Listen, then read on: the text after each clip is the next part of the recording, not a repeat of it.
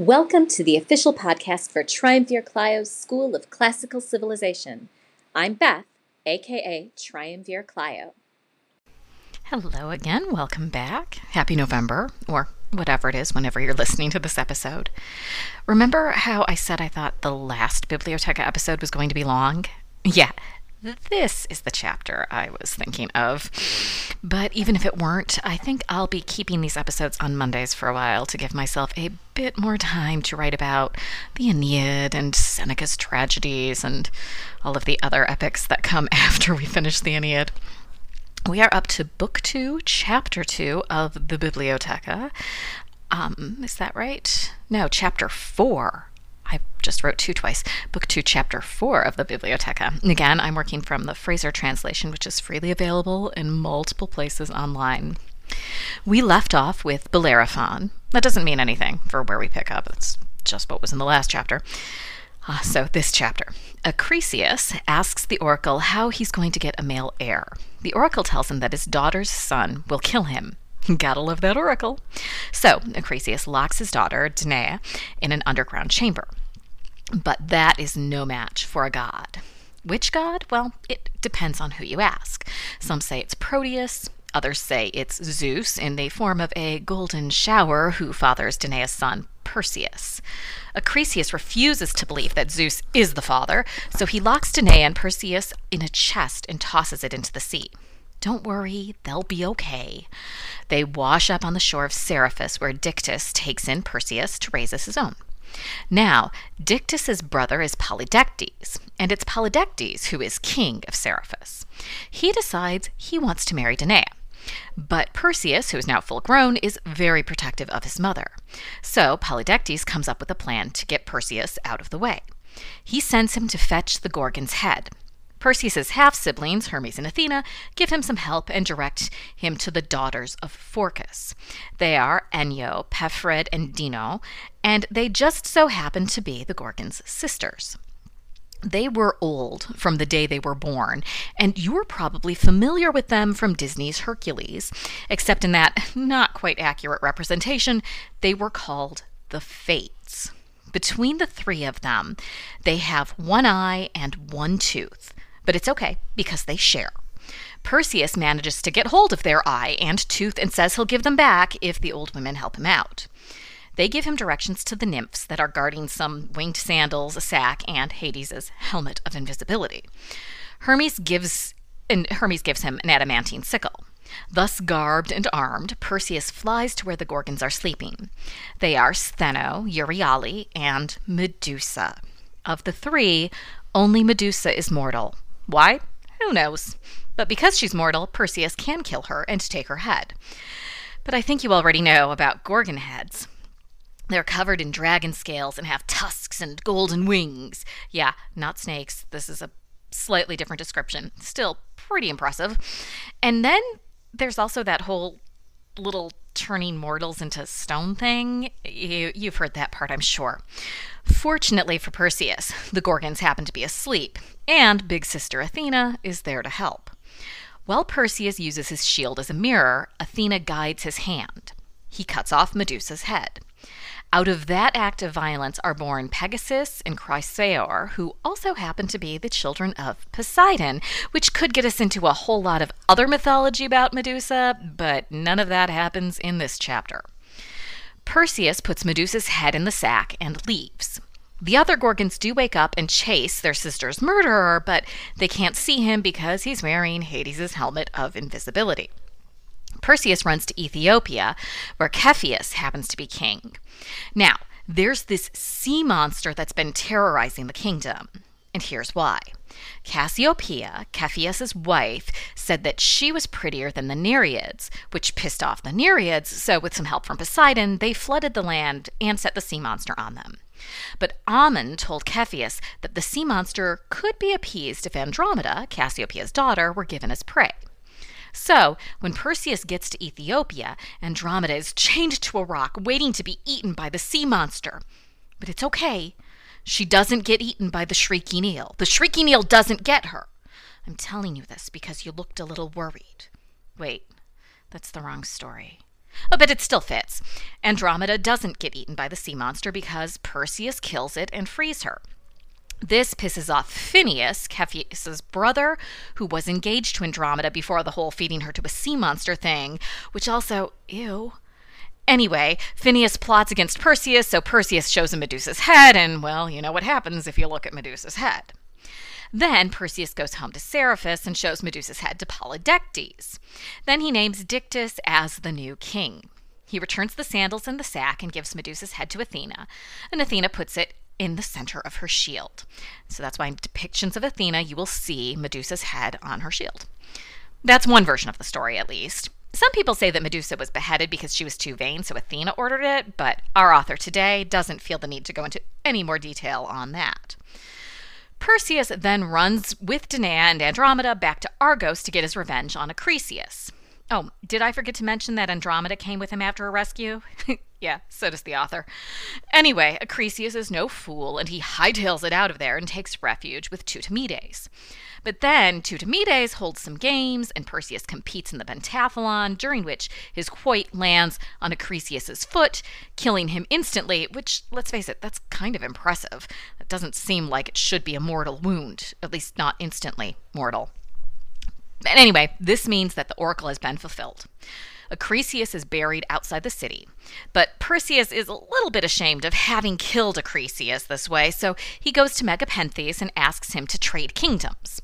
So, Megapenthes becomes king of Argos, and Perseus becomes king of Tiryns and Midea and Mycenae. Perseus and Andromeda have some sons. Apparently, they were in Ethiopia for a while because their oldest, Perses, was left behind with Grandpa Cepheus, and all the kings of Persia are descended from him. But in Mycenae, they have Alcaeus, Sthenelus, Helenus, Mestor, and Electryon, and they have a daughter too, Gorgophone. Alcaeus has a son named Amphitryon and a daughter named Anaxo. Their mother is Astidamia, daughter of Pelops unless she was Laonome, or Hippomene. It all depends on who you ask. Mestor's daughter is Hippothoe, and her mother is Lysidice, daughter of Pelops. Poseidon abducts her and their son, Taphius, leads to a whole new clan. Now, Taphius' son is Pterelaus, and Poseidon makes Pterelaus immortal by giving him a golden hair. A golden hair, not a whole head, just one. And then Pterelaus has some sons too.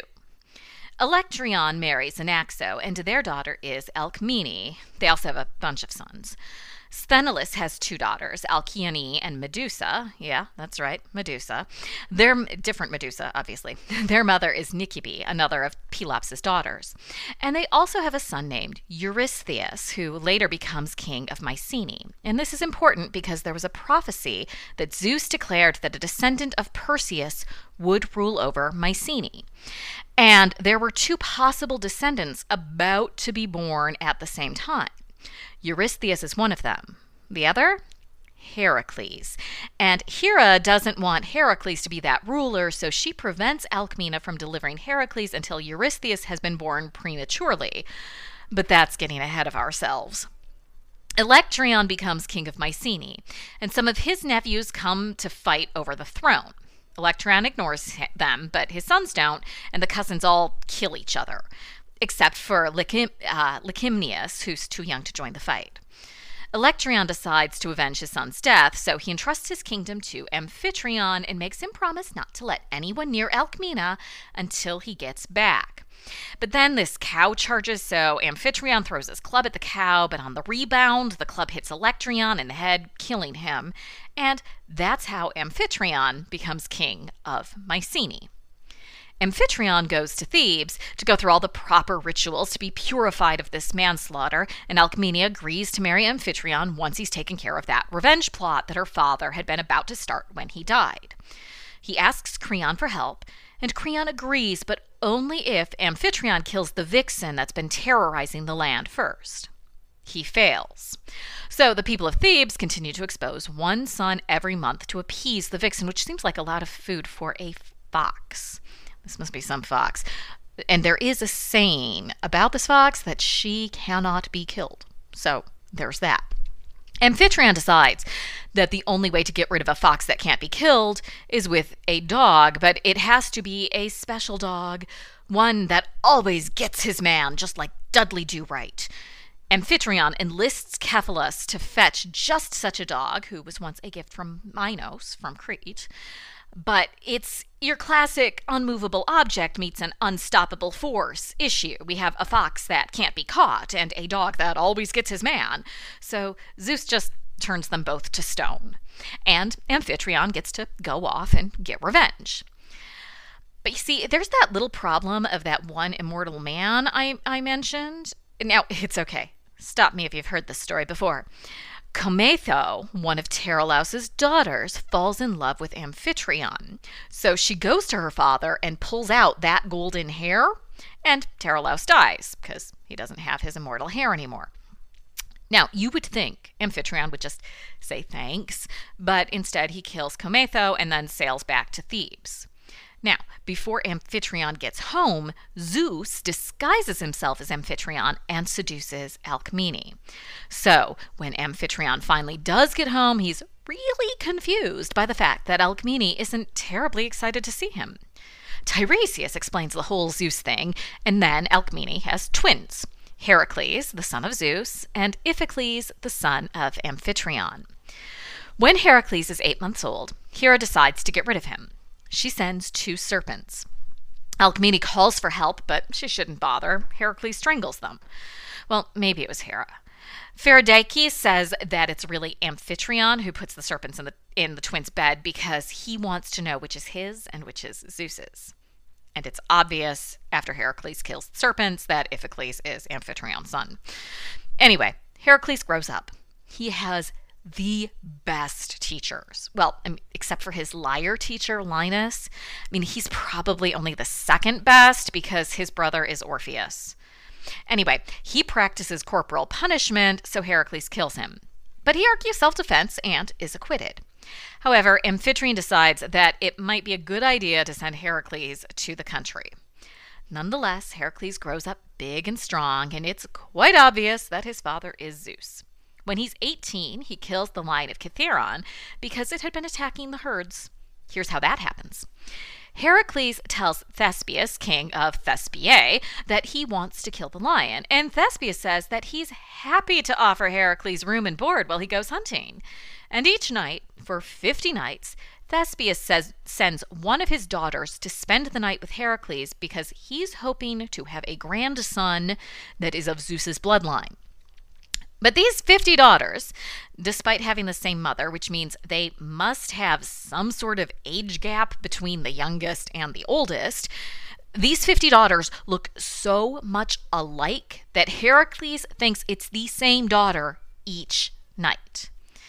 After those 50 nights, Heracles succeeds in killing the lion, after which he starts wearing a lion skin over his shoulders, and that is how you know him in artwork. On his way back from the hunt, Heracles runs into some heralds from Erginus. He's demanding a tribute from Thebes because Clymenus was killed by a charioteer from Thebes. So Heracles cuts off the ears, noses, and hands of the heralds, which is not particularly helpful. Er- Erginus declares war in response.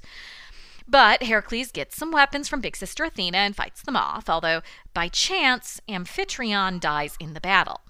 And uh, and as thanks, Creon gives Heracles his oldest daughter to marry. To, and her name may sound familiar to you Megara. They have three sons Therimachus, Creontiades, and Deicoon. Iphicles gets a wife out of the battle too, Creon's other daughter. Meanwhile, Rhadamanthus, son of Zeus, marries the now widowed Alcmena, and they live in exile in Boeotia.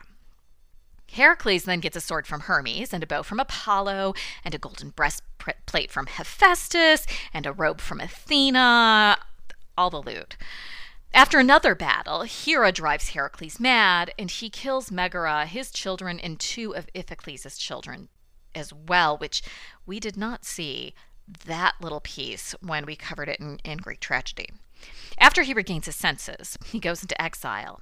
He's purified by Thespius, and then he goes to Delphi.